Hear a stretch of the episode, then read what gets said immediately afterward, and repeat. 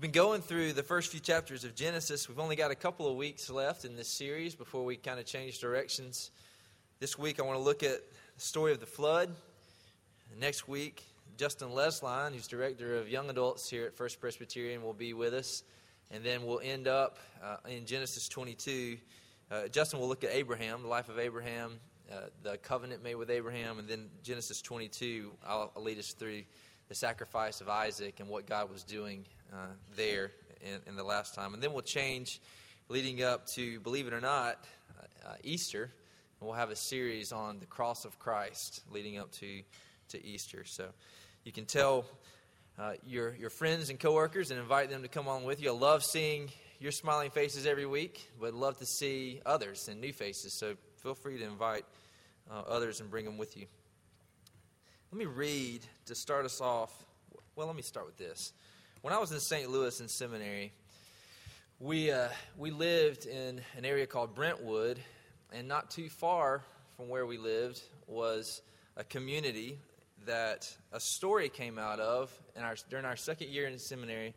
A story came out of there that made national news, and it was not too far from us, and we were just floored to have been to have, have, have, eaten at a restaurant in that neighborhood, to have walked the streets, and to kind of know that this is exactly where this story happened. And it was a story of a guy named Shawn Hornbeck, who was a, a boy who had been kidnapped, and he was held captive by a guy named Michael Michael Devlin that owned a, pizza, a pizzeria, and he was held captive. He kidnapped and held captive for four years. And what, what was interesting about the story was not just that he'd been kidnapped and held captive, but that this, this boy named Shawn Hornbeck um, ended up actually, when he was discovered these four years later, he identified himself not as Shawn Hornbeck, but as Shawn Dev- Devlin, who was his captor's name. And when he contacted the police to report a stolen bike uh, after his abduction, he gave no hint that he'd been captured or that he was being held captive. Uh, in an interview aired later on CBS, uh, the reporter noted that the boy's parents had requested that Shawn not be asked why he never spoke up. And it, it, it, created a lot of buzz because similar things have happened over the years, and it's come to, it's come to be known, that whole phenomenon has become to be known as, as the Stockholm Syndrome. After a robbery that happened in Stockholm, uh, Sweden, a long time ago, and the whole idea is that this weird phenomenon happens where those that have been taken captive end up um, loving and becoming devoted to their captors. And it's a whole, um, a lot of, of complicated sin that happens in the midst of all that process that, that, that, that makes that happen. But when I heard about that uh, a number of our, my friends in seminary, we were talking about it, and we were like, man, what a great, sad, but what a great picture of what our life is like in sin. Is that we have, in essence, been taken captive by our sin, and instead of striving to break free from it, which would be normal, we end up committing to it and staying loyal and, and not struggling against it. I don't know of any story in the scriptures that picture that better for us than the story of the flood. It is a sad, sad picture, but it's powerful, and its lessons for us are, are very, very um, pertinent to our, our, our daily lives today. Let me read just a, a, little bit, and then I'll reference a number of verses throughout chapters 6 through 9. But let me just give us a, an introduction to it by reading, starting in chapter 6, verse 1. When man began to multiply on the face of the land, and daughters were born to them, the sons of God saw the daughters of man were attractive. And they took as their wives many, er, any they chose. And the Lord said, My spirit shall not abide in man forever, for he is flesh for his days shall be a 120 years. The Nephilim were on the earth in those days, and also afterward, when the sons of God came into the daughters of man, and they bore children to them. These were the mighty men who were of old, the men of renown. Now, there's debate. Uh, let me pause here just a second. There's debate on, on the, the, the details of what Moses is talking about in, in some of those terms. But best I can tell in studying the text, leading up from what we talked about the last two or three weeks, is that there was the seed of the serpent and the seed of the woman. There was the sons of men and the sons of God.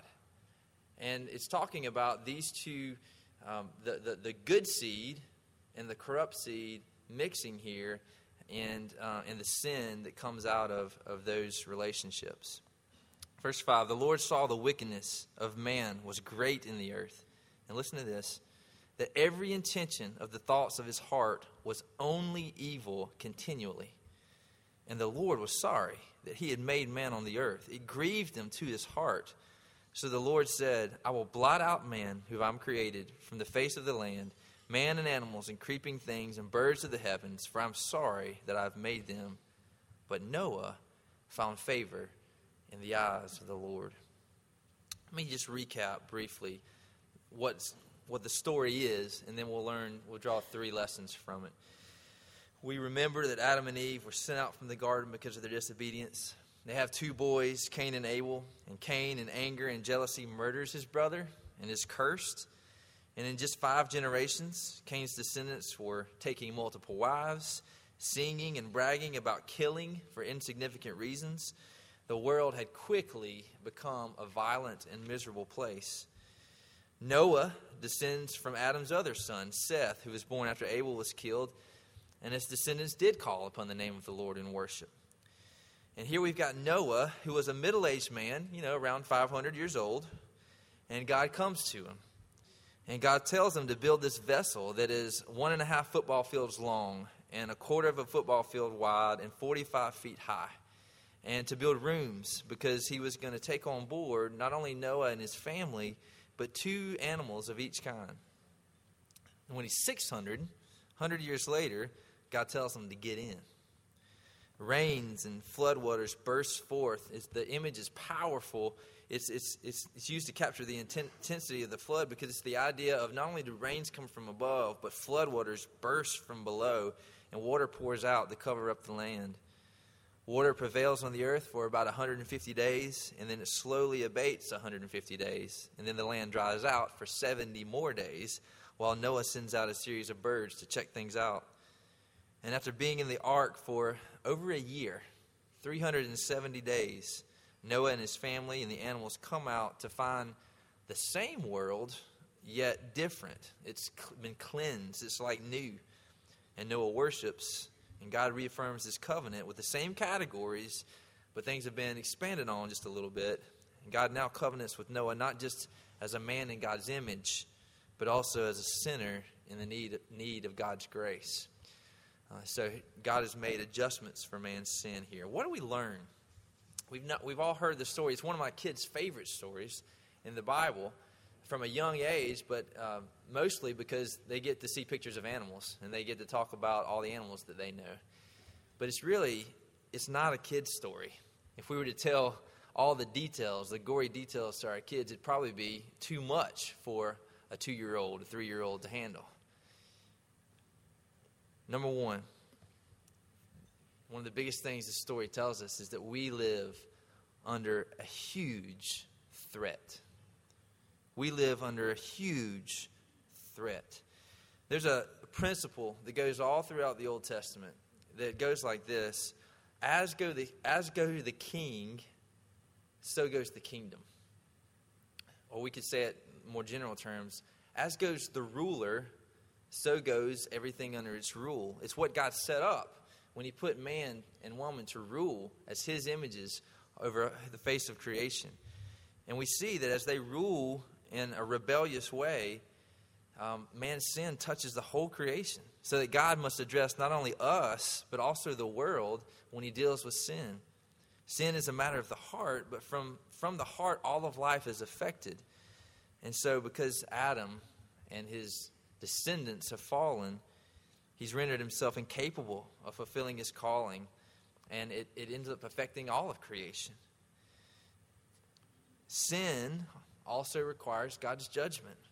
The flood's not this arbitrary act of divine wrath, but it's the righteous judgment of God on a sinful race. God's orderliness and his beauty of this original creation and his intention for man has been undone by the disobedience of man. It grieves God's heart, and it should grieve our heart as we read it, that what, what we love, what he loves, has been corrupted. And the flood, in some sense, blots out the human stain of sin and begins anew, but only confirms the fact that sin is, is, is in man's heart. We see and we read on, after this incident that Noah quickly falls into sin again because sin is inside him, it's not just outside him. It's a huge threat. Think about it this way What do you have to do to ruin your family? What's required to obliterate the bonds that hold your home together? In our world, all that's necessary is for us to let nature, let sin take its course. Sin will prevail and our family will be destroyed if we just live naturally. That's the, the threat that we live under in a world stricken with sin. Or think about it this way what do you have to, to do to grow cold in your relationship with Christ? What do you have to do to ruin your walk with Jesus? Well, you don't have to do anything. Sin still, just like it did with Cain and Abel, sin still, still seeks to master us if we don't continually resist it our walk with Christ grows cold quickly. This applies to us as individuals and as cities and as nations. Uh, one person wrote about it this way You think about God uh, creating us with a threefold mandate to live in right relationship with Him, right relationship with others, and right relationship with His creation. Well, God's images had so radically departed from their original state that He looks and He, he sees them worshiping images and He says, No, no, I've, I've made you for a soul satisfying relationship with me. He looks and he sees them killing and, and raping each other. And he says, No, no, I've, I've made you to nurture and love and protect each other. And he looks and he sees them using their creative, creativity and skill to make weapons of war and violence. And he says, No, no, no, I've, I've made you to be artists and gardeners, to cultivate creation in such a way that it screams of my glory and your enjoyment. It says in verses 5 through 7 the Lord saw the wickedness of man, that it was great in the earth, that every intention of the thoughts of his heart was only evil continually, and that he was sorry that he'd made man on the earth. It grieved him to his heart. When I take a look at my children, and I remember the times that I've taken them in my arms and I, I cuddle them and then I ask myself the question, and you ask yourself this question what would it take? What would your children have to do for you to say and conclude, I'm sorry that I had you? How evil would they have to become for you to think the only recourse is for their own good, for the good of society, is to destroy them? You realize that's what's happened here? That's the gravity of how bad sin had become. It's unimaginable for us to think those things about our own kids. And it's, it's unimaginable for God to think that way about his people that he'd made, his creation, that, that he'd so lovingly been involved in. But here he openly declares that when, the men and women that he'd made in his likeness were so corrupt, so utterly defiled, that they had to be destroyed. the violence, the strife, the hatred, the, the abuse. Think about it this way. Maybe I'm saying more about myself than I should, but have you ever just been so mad you wanted to punch somebody in the face? Somebody ever done something to you that you just, but you didn't? Maybe you did, but you, most of us know how to restrain those things, right? As adults, we know how to put on good faces and we walk away or we whatever else. Well, what if it wasn't restrained? What if every time somebody did something mad, we acted the way we feel? Well, it was un- unrestrained wickedness and violence. Every urge, every sin sick thought that came into man's heart, they were doing. It was that bad. And so God intervened because he loves us because he loves his world. He was not going to let the thing that he created and the people that he created destroy themselves in this way. Sin still masters the human race today, and we still deserve the judgment of God. In fact, the scriptures say the judgment is coming. And this time, it's not going to be a judgment of water to cleanse, but even a more powerful cleansing agent, that of fire. And that God will come and cleanse this world once and for all, the cleansing of fire. We become so much opposite of our original design that we deserve to be destroyed. Thankfully, that's only one of three points of things that we learn from this, this message. The first is that we live under this huge threat. Secondly, and right on the heels of it, you see that God gives us a huge opportunity. Not only do we live under a huge threat, but God gives us a huge opportunity. God redeems in spite of sin. There's a pattern that develops as you read the Old Testament. It's a, a pattern of first you see a divine promise or provision made, and then you see man messing it up and disobeying uh, in, in light of a covenant they've made with God. And then you see God's judgment, a covenant curse against sin. But then you always see on the heels of that God's gracious redemption, his covenant blessing. God forever remains faithful to his covenant promises. Here's the creature who was created, gifted, and commissioned to be God's mediator of his covenant to all creation. And that mediator has now become a covenant curse upon the land. And so God himself steps in to ensure the promise of his redemption. And God's judgment always serves his gracious intent. God's judgment is never an end in itself, but it's a means towards God's promise, peace. He judges the world in order to preserve his promise, to preserve the seed, to preserve his gracious intentions towards its creation. Uh, and you see that here in this story in a, in a very, very stark way. He destroys, but he preserves. He starts over, he cleanses so that he can start afresh with Noah and preserve his good uh, plan. Uh, and you see it also in, in places like uh, verse 8 of chapter 6, there's a verse that says, Noah found favor in the eyes of the Lord. Noah found favor. Genesis 19 uses the same kind of language when it's talking of Lot. Genesis 19 says it this way it says, Lot, who's being saved from Sodom and Gomorrah. It says, um, verse 15 of, of, of chapter 19. As morning dawned, the angels urged Lot, saying, Up, take your wife and your two daughters who are here, lest you be swept away in punishment of this city.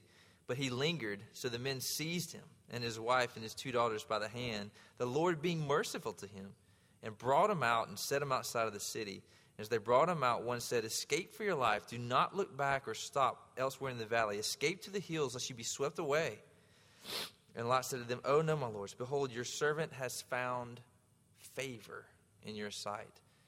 That's a, a much better picture. Here's Lot, who's actually resisting the saving grace of, the, of God through these angels. And they have to actually take him by the hand, drag him out of the city, and say, Don't look back, get out of here.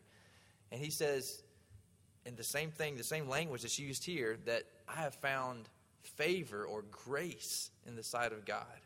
And that even though there's nothing good in Lot, he's actually resisting God's good purposes God, in His grace, takes him and rescues him from that. Well, the same language is here of Noah. Noah, in and of himself, he's called a righteous man, but he's not in and of himself. He's not perfect. He had found grace, favor in the eyes of God. God had preserved him and said, Noah, through you and your family, I'm going to, to continue my promise. And then you see his grace also at the end of this, this section where you see the bow in the clouds. And l- listen to this. In, in, in chapter 9, God says to Noah and his sons, this is after they've come out of the ark Behold, I establish my covenant with you and your offspring after you, with every living creature that's with you, the birds, the livestock, every beast of the earth that's with you, as many as came out of the ark. It's for every beast of the earth. I establish my covenant with you that never again shall all flesh be cut off by the waters of the flood. Never again shall there be a flood to destroy the earth. And God said, This is the sign of the covenant I make between me and you and every living thing that is with you for all future generations. I have set my bow in the cloud, and it shall be a sign of the covenant between me and the earth. When I bring clouds over the earth and the bow is seen in the clouds, I will remember my covenant that is between me and you and every living creature of all flesh. And the waters shall never again become a flood to destroy all flesh When the bow is in the clouds, I will see it and remember the everlasting covenant between God and every living creature of all flesh that is on the earth. And God said to Noah, This is the sign of the covenant that I've established between me and all the flesh of the earth. The bow is a sign of God's grace in the midst of judgment. Man's sin necessitates God's wrath. But in his abounding mercy, he declares that, that he and, and not, not man will have the last word. Even though man has declared he's going to be sinful and rebelled, God's grace is going to prevail. And it's a sign for God. It's, it's the idea is of a warrior's bow that is used um, for destruction. God's saying, hey, I'm, I'm hanging it up. And I will never again destroy the earth this way again. It's, um, it's His blessing that holds, even though our, we, uh, our, even though of our brokenness, in the spite of our brokenness. And God says, I'm going to remember it every time you see it. So every time you see a rainbow in the clouds, we can remember, we can remember of God's promise, but also He is looking and remembering His promise. Um, and the idea is that the bow that was aimed in judgment is now hung up and it's, it's pointing heavenward. And God um, is saying, hey, this, this bow that was pointed in the earth in judgment is now pointed towards me. And I, res- I will accept the responsibility. I will provide um, the, the punishment. I will accept the punishment that you deserve. It's a huge opportunity that His grace affords us for redemption, for provision, even despite our, our deserving His just, judgment. Um, and here's the uh, here's another part of that not only has God created the salvation that, that we need through sending his son Jesus to ultimately receive that punishment that we deserve, but he's also given us day to day opportunities to live in light of that. There's a verse in chapter 8 that has escaped my notice for I don't know how many times I've read this story. And thank, thankful to a, um, to a commentator, Derek Kidner, that, that, that brought it out. And this is what he says. If you read in chapter 8, verses 21 and 22, he says, The Lord smelled the pleasing aroma. The, the Lord said in his heart, I will never again curse the ground because of man, for the intention of man's heart is evil from his youth. Neither will, neither will I ever strike down every living creature as I've done. And then there's verse 22, this, this stuck in there. While the earth remains, seed time and harvest, cold and heat, summer and winter, day and night shall not cease. Why is that verse in there? I think in studying it, God is saying, hey, not only have I provided through my salvation in this ark a, a, way to continue to start over and then to, to covenant with Noah and his family and to, pre- to preserve my promise, but I'm never going to let it get this bad again. Not only will I provide uh, the ultimate cure for sin, but I'm going to actually put some things in place to keep things from ever getting this bad again because the promise is, is in your heart. Sin is in your heart, Noah. And if I just if we just start over, it's just going to get this bad again. So what does he do? He he puts some things in place. He he puts seed time and harvest, cold and heat, summer and winter, day and night. And he says, They shall not cease. Now, I don't know if before the flood there had been seasons. I don't know. But here, God is being specific to say, Hey, I'm going to make things in such a way that sin is restrained. It never will get this bad again. Yeah, you may see um, disaster in one area of the world, or you may see sin spreading in one part, but you also see the gospel spreading and, and, and uh, God's righteousness and blessing in, in different parts. So he's saying that the world will never get this bad again um, and, and, and, as all these things go on. And part of it is just normal stuff. Um, he's saying things like, this is my interpretation. He's saying things like, when it's 20 below in the wintertime, murders are going to go down. Because nobody's going to get outside in 20, in 20 below and, and, and be committing crimes. It's going to be too cold. Uh, he's saying there's some natural things here that are going to be put in place, seasons coming and going, that are going to keep things from just from man just being able to do whatever he wants to all the time. He's basically saying, I'm instituting things to save man from himself at a root level. And then above and beyond that, I'm providing my grace. Um, I'm going to uh, provide the, the seed, the seed, Jesus Christ, who will be the, the, uh, the, the answer to this promise that I've made. So we've got this huge threat. I've only got two minutes left. Huge threat, huge opportunity through His grace to repent, to turn, to throw ourselves on Him.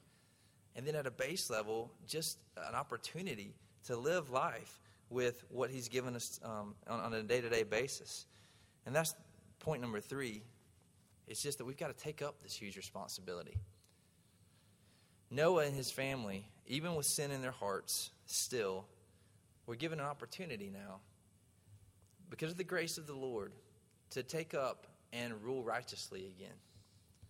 As they throw themselves at God's mercy, as they depend upon Him, and they do it imperfectly, they've still got this opportunity. And you see here the mixing of God's sovereign initiative, that's He, he that does it, but with man's responsibility, of Him calling us to take back up that responsibility that He given us in Genesis 1. Um, we think a lot of times we I've heard it called lifeboat theology that many believers see Christianity as a way to escape from the world rather than as a commission to be involved in it. We get to thinking, you know what, let let those that are opposed to God take care of this world because we're going somewhere else. Let's just have our hands full of just getting people on lifeboats to get into heaven.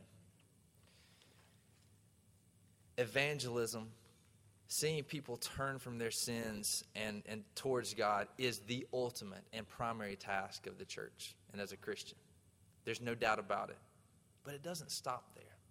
If we just give up the normal pursuits of life and leave it in the hands of those that, that aren't influenced or don't trust the Lord, then what can we expect? Where can we expect the world to head? In the same direction that was heading pre flood. One author said it this way Sometimes I become angry with the direction the world is taking. I get tired of intellectuals laughing at religious people. I grow irritated with politicians using religion to get votes. I'm incensed at doctors who murder the unborn and at lawyers who defend these atrocities. I get sick of pornography passing as art. I become infuriated with governments that oppress their citizens. But I have to admit, he says, that my anger is often misplaced. What should we expect when we leave those who are rebellious to the Lord in charge? Instead of being angry at the world, we should be upset with ourselves for letting things get this bad. The world, listen to this, the world has no solution. God has called us to be the solution. He's given us the responsibility of influencing culture for Christ. Where are the Christian leaders? Where are the Christian playwrights? Where are the believers moving into leadership roles in our colleges and universities? Which followers of Christ will take the high ground in medicine, law, and business? Our generation cries out for guidance, and we must provide it. And then he says this Where are the leaders? They're right here, right now, reading this book. He says, You are the salt of the light, salt of the earth, the light of the world. You are the one to take the world as your project. If you are a believer, one lesson that you learn from the story of the flood is that sin is a huge threat. And left to itself, left to ourselves, it will take us over. And we will not even struggle against it. But that God has provided huge opportunity through His grace, not only to, to provide a solution to the sin problem through a relationship with His Son Jesus, but then to provide order to this world, to restrain evil to such a point that His gospel can go forth ultimately and primarily in word to see people turn from their sins and to embrace God as their Savior, but also in the ordinary, everyday opportunities of life, of being godly leaders, of, of doing your job to the glory of God in such a way that cultivates um, things to scream of His glory, of His good, to use the influence that you have to be a, a light, to be salt on this earth. That's what he gave Noah. it's the same opportunity he gives us today. Let's pray that we would take up this opportunity and use it to bring glory to God. God, forgive us for our sins. we're, if we were to be honest, don't even understand totally the depths of our own sin. And we don't view sin, our own sin, as, as the threat that you display it in your word. So give us a realistic view of the ugliness of our own hearts, left to ourselves apart from you. But also give us great hope that you are a God who's faithful. That even despite us and in spite of us, you provide your grace, a, a, a redemption, a way out through sending your son Jesus. And God, we pray that because you've saved us from ourselves, because you have um, redeemed us, you put in our hearts a new heart that, that turns from sin and, and embraces you, that you'd help us to see that as, a, as an opportunity to take responsibility, to, to rule in such a way as to bring glory to you. Help us to enter into all of these places, uh, these ordinary day to day opportunities, and to, to enter in equipped with the good news of Jesus and leaning on your strength and to bring about um, things in such a way that, that brings blessing and not curse. Would you do that in us? We pray in Jesus' name. Amen.